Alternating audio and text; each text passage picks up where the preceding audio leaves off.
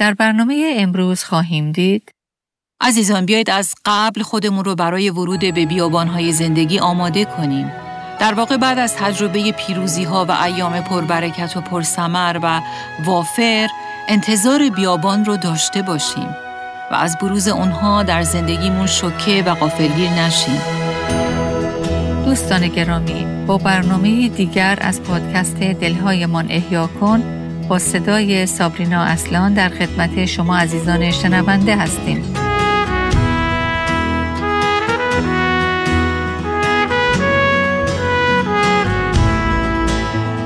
زندگی از یه سری وقایع تشکیل شده که گاهی از الگوی خاص تبعیت می کنن. گاهی بر اوج قله ها و گاهی هم در قعر دره ها. ولی به یاد داشته باشید که تجربه بودن در دره ها یا بیابان های تاریک زندگی لزوما تجربه بدی نیست. چون اینجور تجربه ها ما رو قوی تر می کنن و باعث رشد ما میشن. در برنامه امروز از سری برنامه های عبور از بیابان های زندگی خواهیم دید که چطور با فرازها و همینطور نشیب زندگی روبرو بشیم. اگه از برنامه قبل با ما همراه بوده باشید، متوجه شدید که ما در حال بررسی موضوعی به نام تجربه بیابان و چگونگی اون در زندگی فرزندان خدا هستیم و اینکه چرا خدا اجازه میده که ما از این تجربیات عبور کنیم. و همینطور این تجربیات بیابان چه خصوصیاتی دارند و وقتی ما در اونها میافتیم چه انتظاراتی باید داشته باشیم؟ در نهایت چطور میشه که در بیابانهای زندگی نه فقط تاب بیاریم و به بقا ادامه بدیم بلکه در این حال چطور هم میشه که در عبور از این بیابانها شکوفاتر هم بشیم. ما در برنامه قبل دیدیم که خدا اجازه میده که همه فرزندانش نه فقط بعضی از اونها بلکه همه اونها بیابونها و عبور از اونها رو تجربه کنند. در این حال دیدیم که وقتی ما در حال عبور از بیابانهای دشوار و خشک زندگی هستیم نباید تصور کنیم که خدا ما رو ترک کرده و یا ما رو دوست نداره بلکه برعکس خدا از روی محبتش اجازه میده که ما از این بیابانها عبور کنیم چون او می‌خواد که ما رو یاد بده که با ایمان قدم برداریم. بنابراین همه ما به تجربیات بیابان نیاز داریم. اگر ما همیشه بر اوجها و بر فراز قله های زندگی در حال پرواز باشیم، شاید به نظر خیلی عالی باشه. ولی راستش اینطور نیست. چون که خیلی از حقایقی که ما درباره خدا، قلب او و شخصیت او کسب می کنیم در خلال همین بیابان هاست. حقایق و تجربیاتی که هیچ وقت در فرازها، اوجها و قله های زندگی کسب نمی کنیم. در برنامه قبل همینطور دیدیم که من و شما باید بعد از تجربه های پربرکت و پیروزمند زندگی انتظار ورود به بیابان رو داشته باشیم. خیلی اوقات درست بعد از کسب یک تجربه روحانی فوقالعاده و یک پیروزی موفقیت آمیز و عالی روحانی و درست بعد از یک دوره برکت و وفور ما وارد یک دوره دشوار و سخت بیابان میشیم. ما دیدیم که در انجیل مرقس فصل اول وقتی مسیح تعمید گرفت آسمان گشوده شد و صدای خدا در آنجا شنیده شد و روح القدس مثل یک کبوتر فرستاده شد و خدا در خطاب به مسیح گفت این است پسر حبیب من که از او خوشنودم.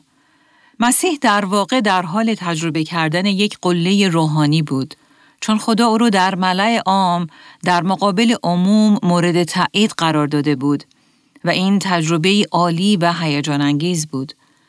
اما بعد درست در آیه بعد یعنی آیه دوازده می‌خونیم که فوراً یا بیدرنگ روح خدا رو به بیابان هدایت می‌کنه. مسیح مدت چهل روز در بیابان به سر می‌بره و در آنجا او در معرض حیوانات درنده و وحشی قرار می‌گیره و همچنین تحت وسوسه شیطان. این آیات رو برای شما اجازه بدید که بخونم. آیات دوازده و سیزده از انجیل مرقس فصل اول میگن روح بیدرنگ عیسی را به بیابان برد. عیسی چهل روز در بیابان بود و شیطان وسوسه اش می کرد. او با حیوانات وحشی به سر می برد و فرشتگان خدمتش می کردن. اما در طول کتاب مقدس این فقط مسیح نبود که این چنین تجربه ای داشت. ما این روال و الگو رو در زندگی مردان و زنان مختلف عهد عتیق هم می بینیم. اگر همراه من به کتاب خروج در عهد عتیق مراجعه کنید، در اونجا خواهید دید که قوم اسرائیل هم این چنین تجربه ای داشتن و نه فقط یک بار بلکه چندین بار. بیایید با هم به کتاب خروج فصل 15 مراجعه کنیم. در اونجا به این روال برمیخوریم. ولی قبل از اون می‌خوام برای شما توضیح بدم که اگر احیانا اطلاع ندارید، قوم اسرائیل در اینجا در موقعیتی هستند که بعد از 400 سال بردگی و بندگی فرعون در مصر بالاخره آزاد شدند. قبل از این آزادی فرعون با همه مقاومتی که برای آزادسازی اسرائیلی ها از خودش نشون میده با دیدن بلایایی که خدا بر مصر میفرسته بالاخره مقاومتش رو میشکنه و به جایی می‌رسه که حکم اخراج قوم رو میده و به این ترتیب قوم از مصر خارج میشن. ولی بعد به دریای سرخ می‌رسن.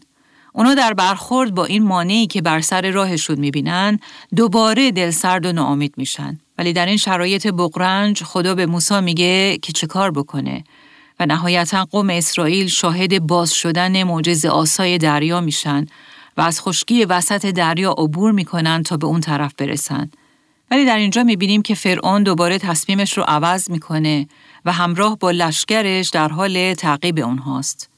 حالا آیه 19 از فصل 15 خروج میگه اسبها و عرابه ها و سواران فرعون چون به میان دریا آمدند خداوند آبها را بر ایشان برگردانید.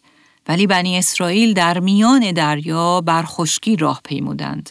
واقعا چه تجربه عظیم و پیروزمندانه ای اینجا صحبت از پنجاه شست نفر نیست بلکه صحبت از یک قوم دو میلیون نفره است که از بین دو دیوار آب در حال عبور هستند.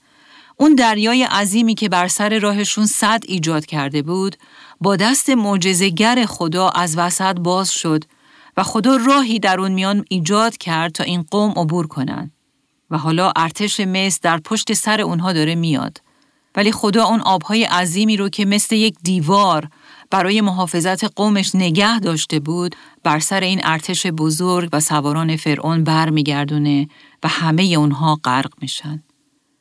قوم اسرائیل شاهد دست پیروزمندانه و مزفر خدا بودند. تجربه ای هیجان انگیز و بسیار عالی. در آیه 20 می‌بینیم که اونها شروع به حمد و تسبیح خدا می‌کنن. در آیات 20 و 21 می‌خونیم آنگاه مریم نبیه خواهر هارون دف به دست گرفت و همه زنان دف در دست و رقص کنان از پی او بیرون آمدند. مریم به ایشان چنین سرایید. خداوند را بسرایید زیرا شکوهمندانه پیروز شده است. اسب و سوارش را به دریا افکند. چه جلسه پرستشی پر اباحتی. صحنه ای که در اون مردم شاد هستند، دست می‌زنند، سرود می‌خونند و پیروزی و نجاتی رو که خداوند به اونها بخشیده با سرور و هیجان جشن گرفتند و همه چیز خیلی شکوهمند و پرجلاله و بهتر از این دیگه نمیشه. اما حالا بیایید به آیه 22 نگاه کنیم. سپس موسی اسرائیلی ها را از دریای سرخ کوچانید و ایشان به صحرای شور رفتند. آنها سه روز در صحرا سفر کردند بی آنکه آب پیدا کنند. توجه کنید صحبت از صحرا و بیابانه. صحرا و بیابانی که در اون آب نیست. بیابانی خشک و بی آب. درست قبل از این اونها خودشون رو در مواجهه با یک عالم آب دیدن که نمی‌دونستن با اون دریای عظیم و اون همه آب چیکار کنن. در واقع اونها در جایی گیر کرده بودند که فراوانی آب براشون دردسر ایجاد کرده بود و حالا وارد صحرا و بیابانی شدن که یک ذره آب هم در اون نیست و حالا در اثر نبود آب در دردسر افتادن. دفعه پیش وجود زیاد آب جان اونها رو تهدید می کرد و حالا نبود و فقدان آب در بیابانه که جان اونها رو به مخاطره مینداخت. اونها برای بقا به آب نیاز داشتند و دوباره صحبت از پنجاه شست نفر نبود. جمعیت این قوم بالای دو میلیون تخمین زده میشه. جمعیتی شامل مردان پیر و جوان، زنان پیر و جوان و بچه ها و نوزادان، اونها در بیابان هستند، بیابانی خشک و بدون آب. و فقط سه روز از اون صحنه پرجلال و پیروزمندانه دریای سرخ میگذشت. حالا بعد از سه روز خدا اونها رو به کجا می‌بره؟ به صحرا، به بیابان. حالا بیاید ببینیم که آیه 27 از فصل 15 چی میگه. آنگاه ایشان به ایلیم آمدند که در آنجا دوازده چشمه و هفتاد نخل بود. آنجا کنار آب اردو زدند. خدا در واقع در وسط بیابان اونها رو به یک آبادی پر آب هدایت می‌کنه. خدا در اونجا براشون آب فراهم کرد و نیازشون رو برطرف کرد. او دوباره بزرگی، عظمت و کفایت خودش رو به اونها ثابت کرد. اگر من و شما جای اونها بودیم می‌گفتیم که خدا اونها رو از بیابان نجات داد و به یک آبادی برد. پس حالا باید اونجا میموندن. ولی می‌دونید اونها چقدر در این آبادی پر از چشمه های آب موندن؟ بیایید به آیه بعد یعنی فصل 16 خروج آیه یک نگاه کنیم تا به جواب این سوال برسیم. جماعت بنی اسرائیل جملگی از ایلیم عزیمت کردند و در روز پانزدهم از ماه دوم پس از خروجشان از مصر به صحرای سین رسیدند. دقت کنید به کجا رسیدند؟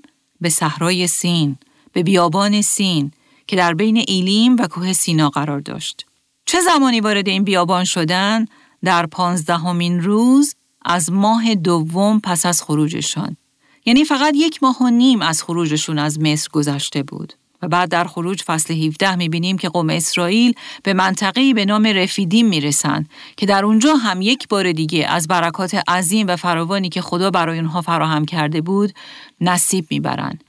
اونها با چشم خودشون می‌بینن که خدا با دست عظیم و معجزه‌گر خودش برای اونها از صخره آب فراهم می‌کنه و بلا فاصله بعد از اون هم دست پرقدرت او رو در جنگ با امالیقیان می‌بینن و خدا به اونها پیروزی بزرگی میبخشه. در خروج فصل 19 ما می‌بینیم که بلا فاصله بعد از واقعه رفیدیم و پیروزی بر امالیقیان کلام خدا در آیه اول فصل 19 کتاب خروج میگه بنی اسرائیل در ماه سوم خروجشان از سرزمین مصر یعنی حالا که فقط سه ماه از بیرون اومدنشون از مصر میگذره به صحرای سینا وارد شدن. در ماه سوم خروجشون این سومین صحرا یا بیابانیه که وارد اون میشن و این صحرا درست بعد از پیروزی در رفیدیمه. آیا متوجه این الگو و روند میشید که هی تکرار میشه؟ اونا درست بعد از پیروزی در دریای سرخ وارد صحرا شدند. صحرای خشک و بدون آب. در اونجا خدا اونها رو به طور معجزه آسا به اون آبادی با چشمه های بسیار هدایت کرد و بعد دوباره به صحرای دیگه رفتن یعنی صحرای سین. بعد در رفیدیم در جنگ با امالقه دست خدا رو در پیروزی عظیمی که بر امالیقیان به اونها داد دیدن. اما ایستگاه بعد دوباره ورود به صحرای دیگه ای بود که صحرای سینا نام داشت. و این همان الگو و یا روالیه که خدا در زندگی های ما هم به اجرا در میاره. او می‌دونه که اگه ما فقط شاهد پیروزی ها و برکات و فراوانی باشیم، تبدیل به افرادی فربه و مستقل از خدا خواهیم شد. اشخاصی که خیلی زود تصور خواهیم کرد که به خدا نیازی نداریم و می‌تونیم روی پای خودمون بیستیم. و به این ترتیب تبدیل به افرادی خواهیم شد که به دستاوردها و افتخاراتمون تکیه خواهیم کرد. افرادی که دیگه نیازی به دعا کردن نمی بینن. افرادی که حمد و پرستش خدا رو متوقف می‌کنن و دیگه برای رفع نیازهاشون چشمانشون رو به بالا یعنی به خدا نمیدوزن. افرادی خودکفا که فکر می‌کنن می‌تونن خودشون روی پای خودشون بیستن و نیازی به خدا ندارن. ولی خدا می‌خواد که ما رو وابسته به خودش نگه داره. او می‌خواد که ما فراموش نکنیم که چقدر به اون نیازمند هستیم و بدون او امکان ادامه حیات و بقا برای ما وجود نداره. واقعیت اینه که هر چقدر که به او وابسته تر باشیم، این به خیریت خود ماست و امنیت ما رو تضمین می‌کنه. پس خدا برای خیریت ما و وابسته نگاه داشتن ما به خودش ما رو به بیابون ها میفرسته. به بیابان های خشک و بیاب، بیابان های گرم و سوزان و بی حاصل، بیابان های تنهایی و انزوا تا در همونجا ما به سوی او فریاد کمک و نیازمندی بلند کنیم و احتیاجمون رو به او اعلام کنیم. در کلام خدا ما با افراد دیگری هم برمیخوریم که خدا همین روند رو در زندگی اونها به کار می‌گیره. مثلا نبی عهد عتیق ایلیا رو می‌بینیم که در اول پادشاهان فصل 18 در مقابل انبیای کاذب و دروغین بل یک تنه ایستادگی می‌کنه و پیروزی عظیمی رو تجربه می‌کنه. در اون زمان زنی به نام ایزابل در حکم ملکه در صدر قدرت بود و همه انبیای حقیقی خدا رو به قتل می رسوند. بنابراین این انبیا مجبور شده بودند که خودشون رو در قارها پنهان کنند و در نتیجه مردم به پرستش خدای غیر حقیقی یعنی بعل مشغول بودند. و حتی قوم خدا هم در این جرگه خدایان کاذب رو میپرستیدن. اما ایلیا شجاعانه بیرون میره و برای خدا میسته. در این چالش ایلیا شاهد این میشه که خدا از آسمان آتش میفرسته و این در حالی بود که بل خدای آتش تصور می‌شد. در این چالش بل موفق به فرستادن آتش نمیشه در حالی که یهوه از آسمان آتش میفرسته و قدرت او و حقیقی بودن او بر بل و انبیای کاذب او ثابت میشه. و در واقع خدا در پاسخ به دعای قدرتمند ایلیا آتش میفرسته و نه فقط او رو تایید می‌کنه بلکه ثابت می‌کنه که خودش خدای حقیقیه. و حالا همه ما این انتظار رو داریم که همه به سوی او بیان و از این به بعد به تعالیم و موعظه ایلیا خیلی خوب گوش بدن و این وضعیت پیروزی و برکت همیشگی باشه. اما ظاهرا خدا نمی‌خواد که ایلیا مغرور بشه و فکر کنه که خودش به این موفقیت و پیروزی عظیم نائل شده. چون در واقع این قدرت عظیم خدا بود که باعث شد از آسمان آتش نازل بشه. برای همین در فصل بعدی یعنی در فصل 19 ما ایلیا رو می‌بینیم که در بیابانه. در بیابان با روحیه‌ای خسته، دلمرده، اندوهگین و خیلی افسرده. اون ایلیای قوی و شجاعی که هدفمندانه و یک تنه در مقابل انبیای کذبه و اخاب و ایزابل ایستادگی کرده بود، حالا روحیه و دیدگاه و هدف خودش رو از دست داده و از ترس ایزابل اون ملکه خبیس و شریر خودش رو قایم کرده و آرزو می‌کنه که بمیره و برای همین با روحیه شاکی و دل مرده از خدا می‌خواد که جان او رو از او بگیره. ولی چی شد که اون قهرمان پر از شهامت و ایمان یک دفعه اینقدر سریع نزول کرد؟ پس در زندگی او هم می‌بینیم که درست بعد از ایام پیروزی و برکت او وارد دوران بیابان شد. من شخصا بارها و بارها شاهد این روند در زندگی دیگران و همینطور خودم بودم. چند سال پیش مکالمه ای داشتم با یکی از دوستانم که خدا در قلبش گذاشته بود که با تعدادی از دخترهای نوجوان فامیل و دوستان وقت بگذرونه و طی یک سری دو روز از کلام خدا با آنها درباره پاکی و قدوسیت جنسی صحبت کنه. این دوست که اسمش میشله خودش دختر نداشت و فقط دو تا پسر داشت. هر دفعه که این گروه از دختران دور هم جمع می شدن، خدا روح خودش رو در اونجا می ریخت و در قلب اونها به طور عجیبی کار می کرد. به طوری که تبدیل و تحول بسیار محسوسی در قلب و زندگی این دخترها ایجاد شد. این برنامه هشت هفته طول کشید و همه چیز عالی و پر از برکت خدا و عمل روح القدس بود و همه درباره اون خیلی شاکر و هیجان زده بودند. در اواخر این برنامه ها میشل متوجه میشه که بارداره و بچه سوم او در راه بود. و برای من تعریف می‌کرد که چقدر برای برنامه‌ای که با این گروه از دختران داشت خوشحال و هیجان زده بود و همیشه تصور می‌کرد که ای کاش خدا روزی به خود او هم دختری می‌داد تا با دختر خودش هم اینطور وقت صرف می‌کرد و محبت و نقشه خداوند رو برای او بازگو می‌کرد. و حالا این زن عملا باردار شده بود و ظاهرا خدا دختری به اونها داده بود. اما او تعریف می‌کنه که در چهار ماه اول بارداری اونقدر اون مریض حال و بدون قوت و انرژی بود که بسیاری اوقات میبایستی او را به بیمارستان برسونن. او قدرت نداشت که هیچی بخوره و عملا در این چهار ماه با قدرت سرم و دارو تونسته بود تاب بیاره. و بنابراین از اونجا که خیلی وزن از دست داده بود، خیلی نحیف، لاغر و بیمار شده بود. او می‌گفت که این درست بعد از اون پیروزی پربرکت و قدرتمندی بود که در صرف وقت با اون دخترها اتفاق افتاد. میشل تعریف می‌کرد به مدت چند ماه من فوقالعاده احساس افسردگی می‌کردم. زنی فوقالعاده تنها، خسته، مریض، دلمرده و افسرده. بسیاری اوقات به سوی خدا فریاد می کردم و از خدا عصبانی و خشمگین بودم که چرا برای این وضعیت مریض حال من کاری نمی‌کنه. این وضعیت هفته ها طول کشید و من هر روز دل سردتر و سرخورده تر می شدم. او میگه راستش اگه بخوام صادقانه و شفاف صحبت کنم حتی تا حدی رسیده بودم که حالا دیگه از خدا می‌خواستم جان بچه ای رو که در شکمم بود رو بگیره تا از این وضعیت دردناک خلاص بشم. بله جان دختری رو که اون رو از خدا خواسته بودم.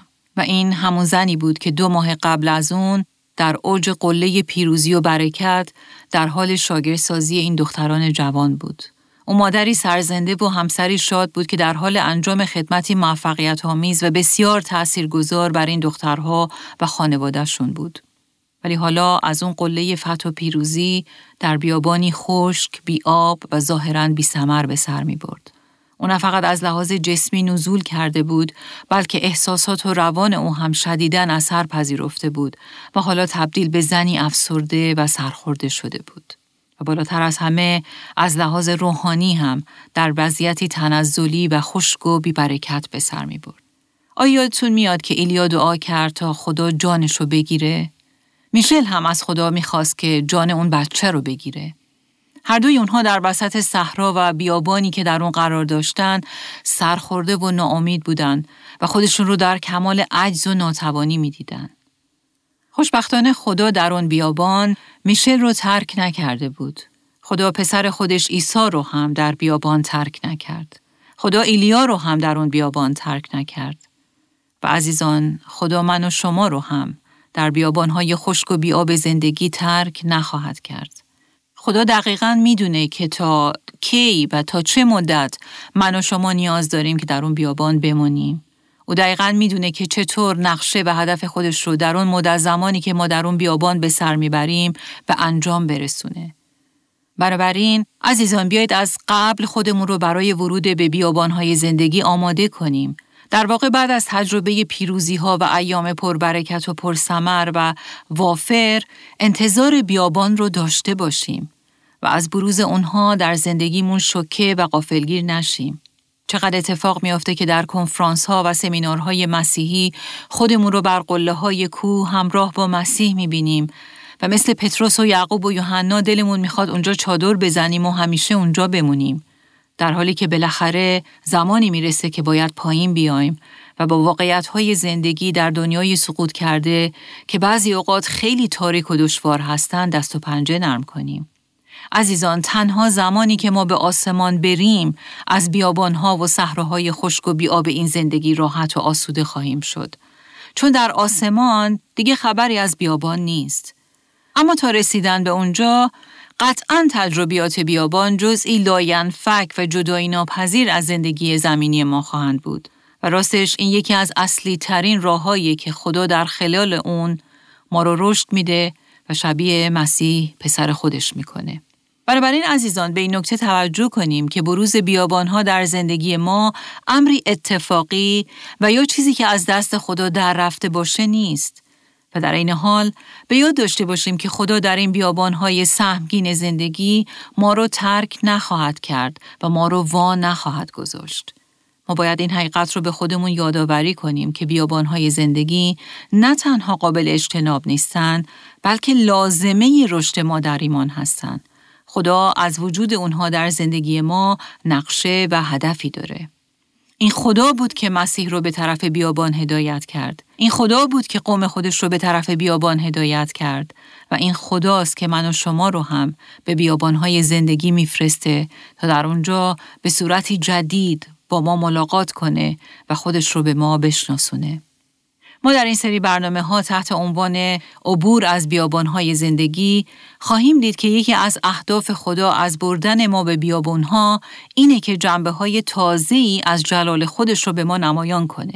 شکل تازه از فیض خودش رو به ما عطا کنه و ما رو با جنبه تازه از شخصیت و قلب خودش آشنا کنه. جنبه هایی که فقط زمانی با اونها آشنا میشیم که وارد اون تجربه بیابان بشیم. بنابراین عزیزان در واقع بیابان یه جورایی خودش باعث برکت ما بشه و برای همینه که من از شما خواهش می‌کنم که از ورود به بیابان ها از خودتون تلخی و مقاومت نشون ندید و از اون فرار نکنید بلکه برعکس از بیابان ها استقبال کنید به اونها خوش آمد بگید و به یاد داشته باشید که خدا در اونجا در کنار شما حضور داره و شما رو رها نخواهد کرد و شما رو ترک هم نخواهد کرد. من در صحبتی که اخیرا با دوستم میشل داشتم به یاد دارم که به من خاطر نشان می کرد که یک سال بعد در حالی که خدا دختری رو که آرزو می کردم به من بخشید و با امانت در تمام اون چند ماه سخت و دشوار از او محافظت کرد منو به نتیجه گیری شگفت انگیزی رسوند. باید اعتراف کنم که چقدر در طول این یک سال در شناخت شخصیت خدا و امانت او رشد کردم. من فهمیدم که او واقعا پادشاه و حاکم بر همه وقایع و اتفاقاته و در اون بیابان درک کردم که او ابا یعنی پدر منه. من فهمیدم که چقدر عاجز و ناتوان هستم و چقدر زندگیم به مویی بنده. اما او در مقابل عجز و ناتوانی من خدای قادر، توانا و پر از محبته. بله در خلال بیابانی که می بایستی از اون عبور می کردم با جنبه هایی از شخصیت خدا و عظمت و حاکمیت او روبرو شدم که به غیر از عبور از این دشواری ها درک این حقایق مهم برای من میسر نبود. متاسفانه وقتی ما در وسط بیابان هستیم یادمون میره که او در آنجا با ماست و فکر می‌کنیم که این دوره بیابان هیچ وقت تموم نمیشه. ولی عزیزان خدا برای من و شما در اون بیابان نقشه و هدف داره و اوست که مدت ماندن ما در اون بیابان رو تعیین می‌کنه. و وقتی وقتش برسه که ما از اون دشواری بیرون بیایم در اون سوی بیابان شناختی جدید از جلال و فیض خدا دریافت می‌کنیم که بدون عبور از آن دشواری این شناخت کاملا غیر ممکن می بود. پس عزیزان اگه در حال حاضر در شرایط وفور، برکت و پیروزی به سر می‌برید به خودتون یادآوری کنید که ممکنه که لازم باشه از بیابانی عبور بکنید. که این کاملا در کنترل و حاکمیت خدا و برای خیریت شما خواهد بود. و اگر در حال حاضر در بیابان به سر می‌برید، در این سری برنامه ها خواهید دید که این تجربه بیابان موقتیه و برای این نیست که تا با ابد در اون بمونید. خدا از این دوره محدود برای شما نقشه و هدفی خاص داره. بیایید بذاریم اونچه خدا در این دوره بیابان می‌خواد در زندگی ما انجام بده، انجام بده. چون او در نهایت می‌خواد ما رو بیشتر و بیشتر و بیشتر شبیه مسیح کنه. آمین آمین.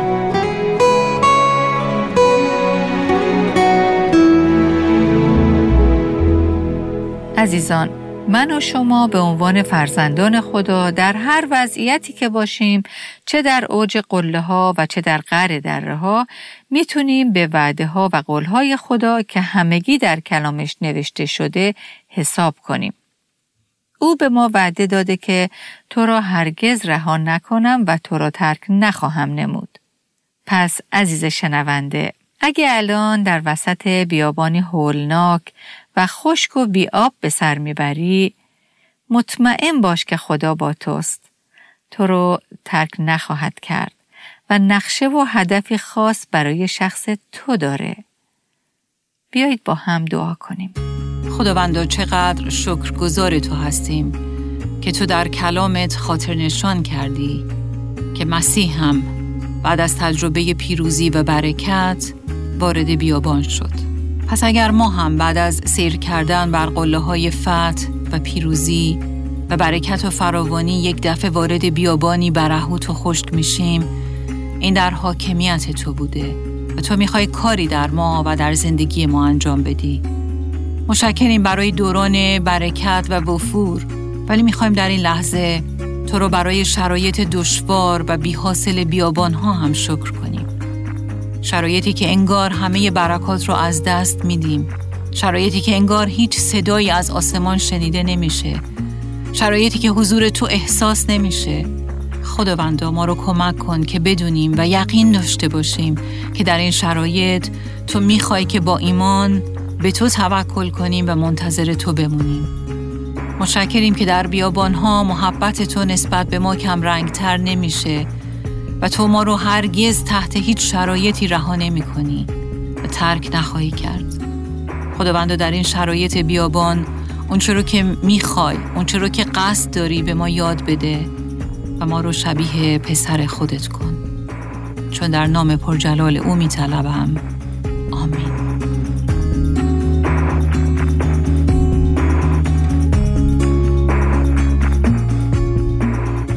در این برنامه ها به سمع شما شنوندگان گرامی می‌رسد تعالیم نانسی دیماس بولگموت با صدای فارسی سابرینا اصلان است. ترجمه و تهیه این برنامه ها حاصل همکاری دو مؤسسه دلهایمان احیا کن و راستی می باشد. برای شنیدن یا بارگزاری سایر برنامه ها می توانید به تارنمای دلهایمان احیا کن مراجعه کنید.